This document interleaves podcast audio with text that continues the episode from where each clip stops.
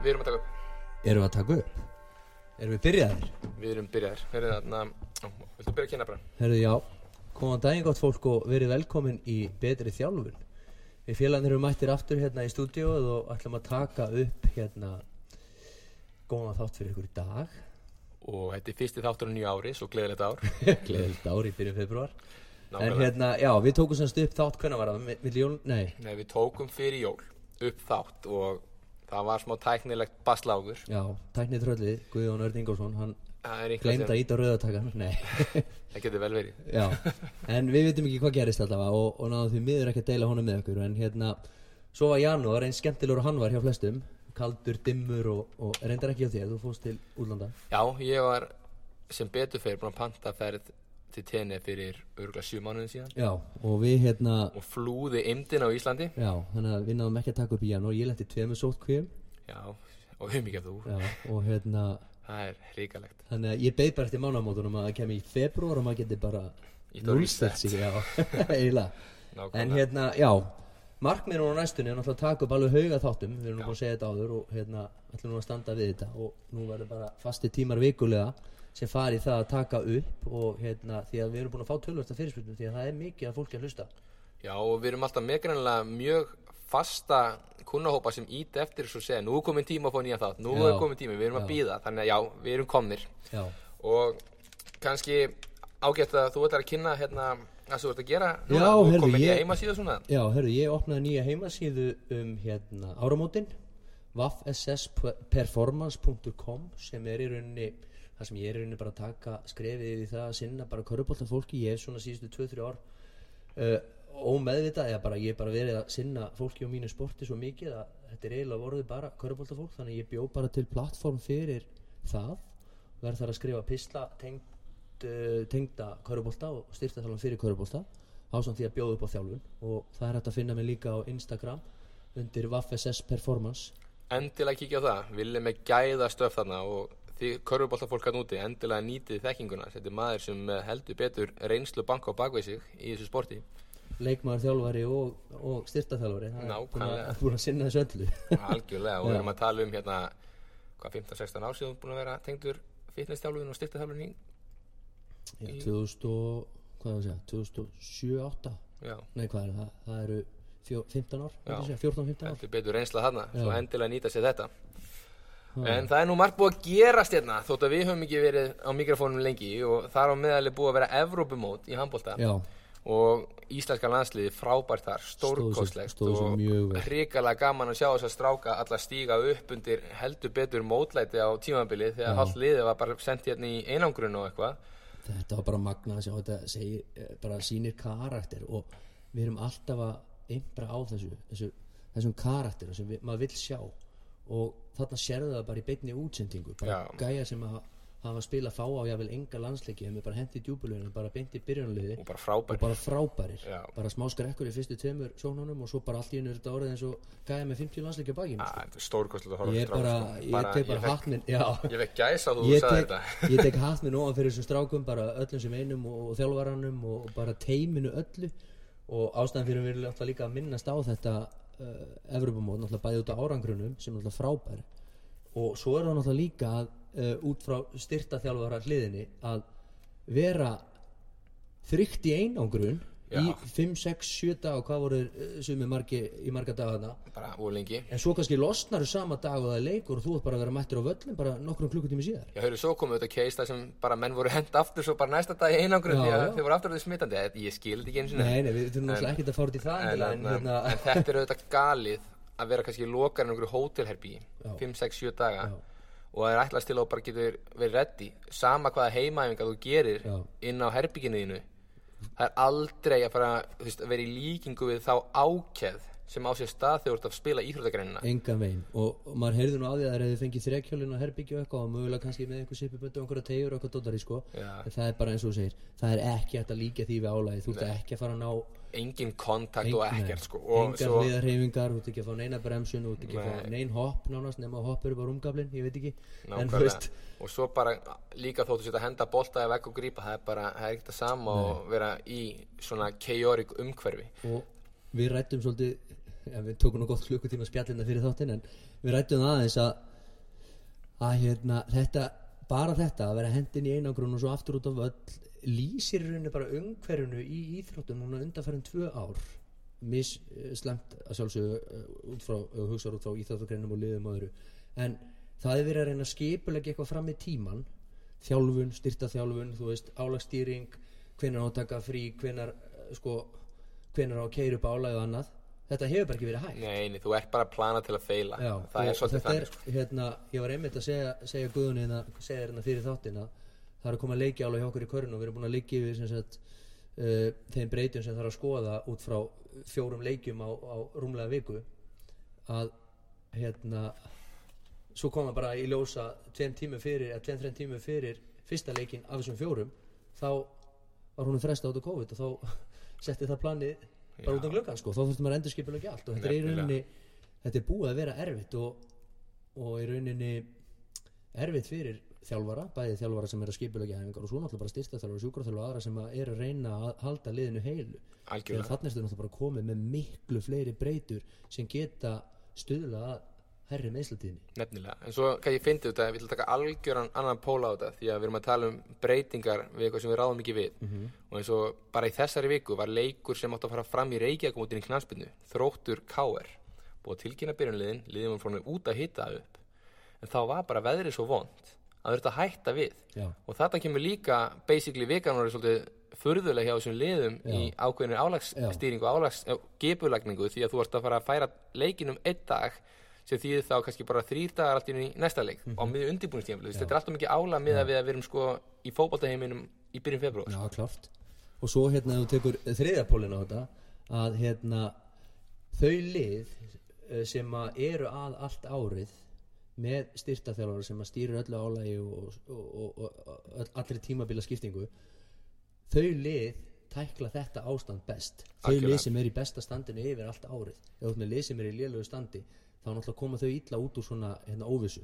En liðin sem er í góðu standi vel þjálfuð þau tækla þetta mjög líklega miklu betur heldur en liðin sem er í slögu standi. 100% 100% Já. en þá er komið kannski að hérna konsept eða viðfangsefni dagsins. Já.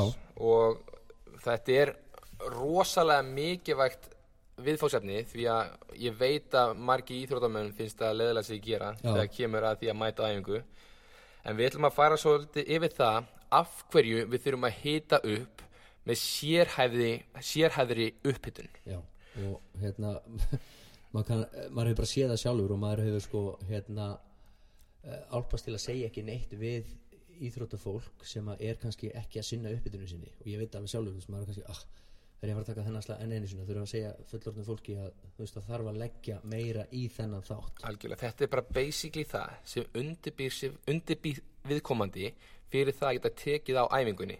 Og það er ekki flokknar en svo að ég er 100% af því að þú getur ekki lagt þig allan fram á æfingu eða þú gerir það ekki frá fyrstu mínútu. Nei, það er bara svo leiðis þú verður að leggja þig bara, þú þú spilar eins og æfir. Og ef þú ert ekki að leggja þig fram, sorry, þá er þetta bara þannig að þú ert bara hálfum hug gegnum alla æfinguna. Já, en hvað er uppbytun? Hvað er sérhæð uppbytun? Við þurfum að, að, útskýra það aðeins betur. Og það já, og kannski er það rosalega misjamt eftir því hvað við erum að fara að leggja áherslur á.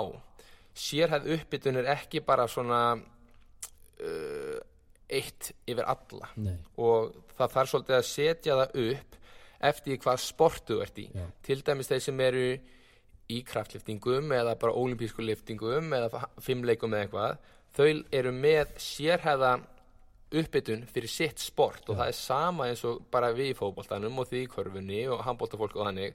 Þú hitar upp eftir því hver tilgangur æfingarinnar er og það er svolítið gott að hafa checklista sem getur haka við það hvernig uppbytunum byggist upp. Ég periodisæsa til dæmis mína uppbytun eftir því hvernig vikan, vikan liggur Já. og ég þarf að haka við ég verð verð að vera viss um að ég sé að ná að snerta bara alla þess að þætti, hvort sem það eru hreyfiplön eða fókus á bremsun eða meiri acceleration eða hlaupatækni eru að fara að vinna meiri speeddag þá þarf að vera viss um það að við séum að undirbúa okkur hlaupatækni og svoleiðis. Þannig að og svo er líka þurfa að telja alltaf, þú veist, matchday mínus 1, matchday mínus 2, hver áherslan er að hverju sinni. Já. Því að þegar kemur að því að mæta í leik, þá er mitt hlutverk bara að fine-tuna, bara fínpúsa það sem þarf að gera svo menn séu tilbúinu leikin. Við erum bara að byggja upp alla vikuna, þannig að það getum lámarka það að við séum að eða ómikilli orku í uppbytun og ómikilli orku í það bara að keira menn í gang og allir viti svona sirka bát hvernig við höfum tæklað þessi atriði yfir vikun og finna það. Já, en sko, svo erum við líka, við erum að tala um uppbytun fyrir styrtaþjálfun og, og það er mjög oft þannig að það er ekki nógu skilvirkar og uh, það kemur niður á því hvernig þú byrjar æfinguna þina. Við tölum um flæðið, fa að fara beint úr uppbytun og yfir í hérna, yfir í æfingarnar, æfingarnar sjálf, hvort sem það styrtar æfingu eða hvort hvort sem það er hérna, íþróttin sjálf. Ef þú þarft að eyða einu, segjum svo að setja að byrja æfinguna þina á einhver, einhverju sprengkrafstrilum, einhverjum hoppum eða eitthvað. Ef þú þarft að eyða einu, tveimur, þremur settum í það að hita það aðeins betur upp, þá vantar eitthvað upp á uppbytunum hjá þér. Því það þarf að vera einhvers konar svona ein- einhvers konar stigvaksandi ála þannig að þú getur í rauninni þannig að transitionið eða, eða umskiptin yfir úr uppbytun yfir í æfinguna sé ekki mikil. Þannig að þú þátt ekki einu svona að finna fyrir því. Nei, nákvæmlega. Þetta á að vera svolítið þannig að góð uppbytun byggist þannig að þú finnur ekki þegar uppbytun klárast og æfingi byrjar. já, já. En það kannski er líka eftir hvað við erum að leggja áherslu á. Vegna er svo mikið af það að taka þetta eins og segir hérna svona smá hopp og sprengi í lokin já, svona til að præmir, til að kveikja vel á töðakjörnum og fyrstu hoppin er oft vestu hoppin á æfingunni. Og svo bara byggir ofan á þetta og til dæmis í góðri uppbytun þá þurfum við að notum við alltaf svolítið sem heitir MAP MAP sem er þá bara Mobilize, Activate, Potentiate. Og, en svo þetta þarf að byggja upp þessi atriði út í, frá hverjum og einu já, og í gegnum rútínuna þú veist, hvað við þurfum að leggja áherslu á auðvitað viljum við fara í gegnum öll liðamót sem þurfa að vinna. Mhm. uh, við þurfum að virkja þá vöðva sem eiga að vera vinnandi í hvert skipti. Já, við þurfum að líka eftir þeim reyfingum sem við erum að fara að vinna með hvort sem það er 100% í styrtasalunum eða í íþróttinni sjálfri. Já, og við þurfum að opna liði, mobilisa það á, þá mútum við verið með svona optimal range, vá, hvað er sletta, hvað er íslensk orðið, optimal Bara- range. það er náttúrulega bara já, vá. Ok, þið verður bara því miður að þóla það að við séum að nota ennskuna, en, en já, þú verður að finna svona optimal range og getur performa sem best, því að til dæmis ef þú nærða, segjum bara svo sprettlöpari, er mjög mikið að aktífum, hreyf, eh, aktífum bara stöðutegjum. það sem ert að að fara lengra inn í þetta til að fá optima reyns þannig að þú getur til dæmis keirt nýð hæra upp og lagt meiri force í jörðina mm Mhm. meira fram áfram og færð meira svona cycling motion í gegnum hreyfinguna Já. þannig ef þú ert ekki búin að opna þetta og virkja eftir vöðvana þá ert ekki að leggja sama kraft í jörðina þannig þú viltu þetta passa það að, að, að þau kannski svæði sem eru stíf, þú vilt mobilisa þau og svo, veist, sem, og svo bara ja, antagonistina viltu mobilisa og þá antagonistina viltu aktivita já. Þannig að, þannig að hérna, þetta er svolítið þetta er ekki alveg klift á skorið bara það er ekki nóg að lesa einhver uppbytunrútinur og, og halda það virki bara þú þarft að prófa það svolítið áfram. Það er ekki hægt að hérna, og svo kannski eða með rosalega ólíkan hóp eða þú ert að þjálfa lið með ólíkan hóp það er ekki vist að þessi sama uppbytunu virki fyrir hotnamannin í handbóltanum og, og línumannin sko, sem er kannski 20-30 kílóð þingri og vinnur í allt allt öðruvísi reyfingum og allt allt öðruvísi vinna í gegnum miklu kannski meiri kontakt og annað sko. þannig að við erum að, við erum að horfa svolítið vítt á þetta og, og þurfum að, að sérhafa þetta út frá hverjum einu það er, það er erfitt en það sem kannski Það getur maður ekki á já. meiri æfingu en það er kannski frekar mitt á styrtaræfingunum að einhver hafi svona já, þú getur kannski skipt á frekar upp í hópa þú getur kannski verið Já. með þrjár mismöndir rútínur í gangi sem að uh, ein rútína þarf að tikka í ákveðin bóks önnur rútína þarf að tikka í þessi bóks og þriðja rútínan í Já. svo flokkar bara lið, þú þarft ekki að vera með þú með 15 manna roster þá þarftu nú ekki að hafa 15 mismöndi Nei, nei, uppbytun rútínu en svo kannski líka bara ágætt ef þið ok, segjum bara við viljum bara vinna með eina rútínu verið þá allan að vissum að þekki það hvað eru algengustu meðslin í hverju sporti fyrir Já. sig og tækliði þau svæði vel í uppbytuna undirbúa hreyfingar já, því að það má heldur ekki gleyma því að við hreyfumst í þú veist sagittal plane, transverse plane og frontal plane Já. og íþróttir gerast í þrývít Já. þannig við þurfum að plana það að við séum að fara í gegnum alla hreyfuferlana og svo það má ekki gleyma því að við þurfum að fókusa á bremsa, við þurfum að æfa lendingu þú veist, það er ekkert sjálfgefið að við kunum að íta á bremsutar á skroknum þess Bara vegna er svo ekki. mikilvægt að þessi hluti af hérna uppbytunni Já, akkurat. Og þú veist, ef við tökum bara körfuna uh, sem er nú mitt nærtakasta dæmi þú veist, það, við þurfum að vera að vinna í öklum. Klárlega. Við þurfum að vera að vinna rosalega mikið í hliðlægum reyfingum til þess að geta tekið á móti öllu þessu forsi sem fyrir gegnum fótinn og upp líkama algjörlega, svo er þegar svo litlu svæði mikið að stefnubreitingum á Já, litlu já. svæði þannig að það skiptir svo miklu máli að öklin sé að taka eða fóturinn sé að vinna rétt og öklin er að sem sagt með eðlilega hreyfigetu, ef hann er til stað þá fer nýð til dæmis að vinna aðra vinnu, fólk stífnar í bakinu því pýraformis bara stífnar upp því að veist, það er ekki hans hlutverk að vera já, og keðjan hrinur Og þess vegna líka eins og við vorum að tala hérna um áðan að í þessari uppbytun þá er rosalega mikilvægt. Ég veit að ég myndi skoða uppbytunarprogram hjá mér fyrir 5-6 árum ég talaði um að þjálfa fótinn og hita hann upp en mestmæglis var það bara gert allar æfingar voru gerðar á sokkunum. Mhm. en í dag er ég með sérhæðari æfingar fyrir ökla og fætu til að styrkja sagt, support systemið Já, eða undirstöðkerfið klárt. Og hérna, svo við tökum þetta nú hérna, einu skrifi lengra að ég er oft hérna spurður og hefur verið spurður hvort að hérna, ég sé ekki meninu svona rehab og prehab æfingar Já. og við rættum þetta nú fyrir þáttina. Hérna, en málið er ef þú ert með góða skilvirka uppbytun sem snertir á öllu þessum þáttum sem við erum búin að vera að tala um núna það átt ekki að þurfa prehab og rehab æfingar Já, og þú bara, hérna, ekki nema og sért bara að koma tilbaka hreinlega eftir einhver meðsli en þú ert heil heilsu og hérna getur spila sportið þetta á fullum krafti þá er skilvirku uppbytun langt besta prehab, rehab sem þú getur gert. Algjörlega. Og hérna þú átt ekki að þurfa að vera fókusur hann meira á það því að uppbytun á að snerta öllum þessum þáttum. Nefnilega, og ef þú ert með eitthvað sér þarfir þá er það út frá þinni meðslasugu ok, ég skil það, en, en þess vegna líka sem við tölum um þess að periodisæsa uppbytununa ég ætla ekki að kalla það tímabila skipta bara svona álagstýra uppbytunni þá þarna er búið að tækla þetta svolítið yfir vikun og á, að, veist, til dæmis ef við bara horfum á seðansta Viking vorum ekki að lenda í neinum vöðvameðslum nei, þetta voru högg markmann okkar brýtur hérna, viðbeinið þegar hann er að skutla sér í vítaspiln og eitthvað svona. Já, já, bara eitthvað sem Þannig þú að getur ekki komið Nei, fyrir sko. freak incident sko. Já. en við vorum rosalega hefnir að halda öllum hópnum heilum. Ég veist, hefnir ekki hefnir allan að hópurinn helst heill Það- og við stýrðum álæginu vel og það skilaði sér.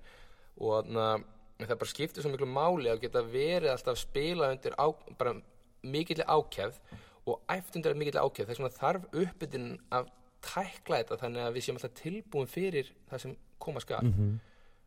vákvæði að væri að tala í ringi það Nei, nei, þetta er bara fínt. Og þetta, þetta bara sjá, sem fyrir um íþróttum maður sjálfur hversu oft fóð maður á æfingar og maður notaði stóran hluta af æfingunni að koma sér í gang? Bara það fór kannski 10-15 mínútur í að að keira sér eitthvað í gang út af því að það var engin sérhæð uppbytun og, svo, hérna, og, og hérna, það er bara ekkert nóg endilega að koma bara og reyma sér skona og fara bara beint á stað á fullu sko. alls ekki og, og því eldri sem er að minni sem þú getur það sko. Já, já. og það má heldur ekki gleyma því að þú ert að kötta einhvað á æfingunni þá á það ekki að vera uppbytun uppbytun á að vera búin að gera það rétti að frekar að kötta allt hitt á æfingunni Já. þannig að eins furðulega það hljóma þá er það miklu mikið var svo íþróttamærin og performa því að þú ferð ekki tilbúin í að framkvæma styrtaræfingar eða kraftæfingar eða eitthvað svoleiðis. Þá bara meðslæði þetta bara öllu valdi og sama tíma þá bara erum við að fórna góðu eðlilegu hreyfiminstru í það að beita okkur vittlust til að bara þjósta sér gegnum ykkur æfingu sko. og við erum alltaf í þessu það eru tveir þættir sem skipta mestu máli. Það er að halda þær á vellinum og, og, og við fyrir meðsli sko. Komi, og, og auka afkastagetu. Hitt var eða var sama, já, það halda þær á vellinum og auka afkastagetu. Það er bara líkillin í Já. sport performance dæmi og á sama tíma ef þú helst heil þá þetta bara kemur afkastagetan. En afkastagetan kemur ekki þú ert alltaf að taka setback og þú ert alltaf meðast og þú ert aldrei búin að hita eðlilega rétt upp eða hvernig við orðum með það þannig, veist, hvað er rétt, það er spurning. En allan að þú sért ekki með skilvirka uppbytun og hefur aldrei svona lagt að bara áherslu á það að vera með svona optimal reyns og optimal hreyf, svona movement efficiency. Já. Vá hvað þetta er ennsku hjá okkur. það rosa ensku sko. Þetta er hugtök, maður er, þetta er svona þegar maður er alltaf að lesa í, í hérna enskum, enskum bókum og, Já, og hlustandi á podcast á Við ensku fengum nefnilega einu sinni hérna ábendingu á að við notum svolítið mikið enskar slettur og því miður þá bara á ég ekki íslensk orðið við og svo bara uh, svo held ég að minnst af áður að hérna íslenska orðin hljóma oft bara ógislega illa. Það hljóma bara mjög illa. Já, og hérna en við þurftum kannski að taka bara upp eitt þátt sem er bara svona hérna þýðing á, á, á, á hugtökum, Já, þjálfræði þá hugtökum. kannski skilur fólk hvað við eigum við. Já, þá getur við bara bent á þann þátt. Ha, Haldið áfram að sletta og bent bara á þann þátt. Nei. En já, þetta sagt En ef, ef þú ættir að taka bara mjög svona basic uppbytun sem að snertir á alla þætti, hvar myndir þú byrja? ég myndi örgulega byrja á bandvegslósunni Já, og, en ég hef oftast búin að setja það svolítið ábyrð Já, og ef þið þurfa að rúla þegar mæta tíminn þá bara taka þessi stífustu svæði en ég veit að flestir eiga rúlu heima já. eða tennisbolt eða eitthvað Rúllið er bara hægt að vera hluti af einhverju fastri rútinu í uppbytun hjá mér. Já, ég og, sammála þig og hérna þeir sem þurfa að rúlla, þeir rúlla aðrir bara gera það ekki. Já, og þá fá þið bara ábendinga hvað þið þurfa að rúla eftir hver verkir og þann er. Akkurat og til dæmis ef við þurfum að nota það til að fá þetta blessaða optimal range þá gerum við það en svo Já. förum við og tökum við þetta hreyfitegir og einmitt, alls konar liðkandi æfingar út frá því. Og ég myndi þá byrja þá líkast á fæt og ökla Já. eða þá eða þá hreinlega bara svona ground based æfingar sem við liggjum og opnum mjöðanbindar það fer bara svolítið eftir hverjum og einum. Þú veist, það er ekkert eitt rétt í þessu. og Nei, ég byrja líka niðri sko, byrjum, byrjum bara niðri og, reynum að vinna okkur svolítið upp. Já, rosalega mikið láta að byrja á öklanum og fætinum. Já, og, og, og menn eru dullir að láta vita ef það er eitthvað svona einhver, einhver hindrun. Já, hindrun í, í reyfiferlinum þegar menn eru að vinna í þessum hérna reyfingum sko þessum, liðleika æfingum. Eða, hérna, þannig að veist, ef það er eitthvað svolítið þá getur maður tekið, tekið við því og unni með það. Þá, það er gott að vita, er miklu betra að vita það í byrjun uppbytunar heldur en að vita það sagt á, á miðri æfingum já, sko. það er bara oft sem fólk lætur ekki vita fyrir Já. ná miðri æfingu. Það þarf að láta vita og, og hversu lítið sem það er það getur verið, það getur stigmagnast og aukist og orðið að einhverju verra. Þess vegna er betra að tækla það í byrjun. Og þú ert komin í einhver, einhver krónisk álasmeðsli og þá getur verið erfitt að snúa ferlinu við algjörlega, og tekið miklu lengri tíma og það getur kostaði tíma á vellinum eða, tíma frá æfingum og öðru sko. þannig að uh, látið vita ef það er eitthvað Nákvæmlega. Og svo tökum við hérna næsta hluta. Þá fyrir við svona meira dynamic mobility sem eru þá bara alls konar hreyfitegi, hvort sem það er hérna bara framstið afturstöð með snúning, Mhm. eitthvað þannig, hliðaskref, uh, einhverja flugvélar, bara svona, Já, já. bara standandi mobility já, æfingar. já, under the fence og Já, alls konar þannig, sko. já, já, bara hérna, opna með mér og svo kemur kannski líka þarna fær maður að blanda inn sama til dæmis eitt framstig í þrjú valhopp einhver svoleiðis, Já. bara úr styrtaræfingu inn í bara svona hreyfi tegum það er til dæmis mjög gott líka og, það er ekkit alltaf vendilega hluta uppbytunum en, en, en, en fyrir leiki þá finnst mér mjög gott að hafa hérna, einhvers konar samhæfingadrillur já, það er mjög það sniðut kemur rosalega, rosalega stert inn fyrir til dæmis uh, já þú veist að tala um eh, dynamic mobility og ef það uh, get tekið, þú veist, þetta ekki eða kannski 1, 2, 3 myndum í kannski einhverja samhæfingadrillur og fara svo beint yfir í, í CNS primer eða, eða virkinn tögakerfis og hérna þá er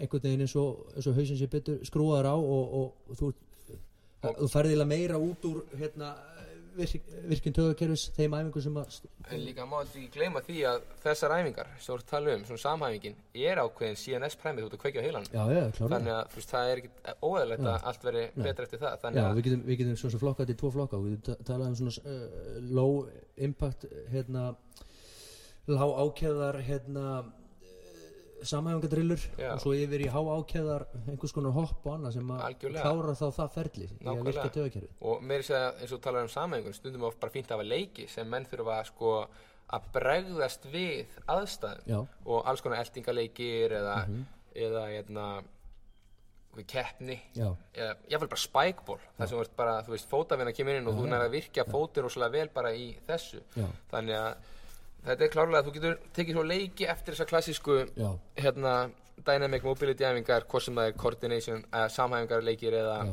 bara svona reaction leikir Einmitt. eða hitt og þetta fyrir hvað eftir svolítið hvar við erum stattir í vikuplaninu í uppbytun já, já. Uh, mér finnst gott líka einmitt inn í, inn í þessum fasa þar sem við erum að virka töðakerfið að klára á því að yfirleitt fyrir leiki þá hérna ekst ákveðin svolítið í uppbytunni rétt fyrir leik Mhm. og hérna háfast mér gott einmitt að, setja menn á línuna og þeir bregðast einhvers konar áræði klapp eða flaut og eiga þá sagt bara á flauti kannski að, að, að spretta á stað og bremsa svo næstu flauti Já. og ég vil bremsa og snúa sig við og spretta tilbaka eitthvað svona, þannig við sem að fá hérna einhvers konar hröðun og einhvers konar bremsun inn. Við getum gert þetta hliðlægt líka, við getum unnið í hliðlæga hreyfingum það sem, eins og í köruboltana það er mikið alltaf unnið í djúpum stöðum og hliðlæga hreyfingum þá, þá er gott að hérna þurfa að bregðast við einhvers konar áreiti og, og, og planta fætunum í og, og uh, endur færa álæðið yfir í aðra átt og hérna þannig að já, já, það er hægt að leika sig með þetta endalust en, en mikilvægt að það sé stigvaksandi álægi gegnum alla uppbytununa og þú finnir ekki fyrir því þegar þú ert að fara úr uppbytunni yfir í Nei, og álag. kannski líka ágætt að kalla þetta bara slow to fast. Við byrjum rólega og vinnum okkur inn í hraðari. Já, þannig að það er líka kannski svona, já, ákveðin hliða þessu. Mhm. Ekki bara þú veist frá jörðinu upp heldur líka kannski hægt í hratt. Já. yes, einhvað sem þú vilt bæta meira við það Nei, ég held að við séum bara komnir uh, eða búin að fara ansi vel yfir þetta efni og hérna er mörgu að taka við. Við geta farið náttúrulega já, já, við vorum með, með rannsók sem við erum ekki eins og vitni Já, það er mitt Getur, nú- þú, þú, ég las ekki þessa rannsók þú getur kannski aðeins það er stiklað hérna- stóru um hana Það með bókina fyrir fram að þig. Já, já, þetta er hérna rannsók sem er vitnað í bókinni Block Periodization hérna frá eftir Issorin og þar talar hann um sem sagt tvö knaspinu sem sagt nei fyrir ekki, tólf lið í einni deild það sem er skipt í tvent, 6 og 6 sem annað er bara í sérhæði og hinn er í svona almennri uppbytun Já, og það sem er sláandi í þessu að þetta er gert yfir hvað, sex mánada bíl og þetta er sagt læknar og sjúkraþjálfar sem er að framkama þessar hérna, rannsók og fylgja þess eftir.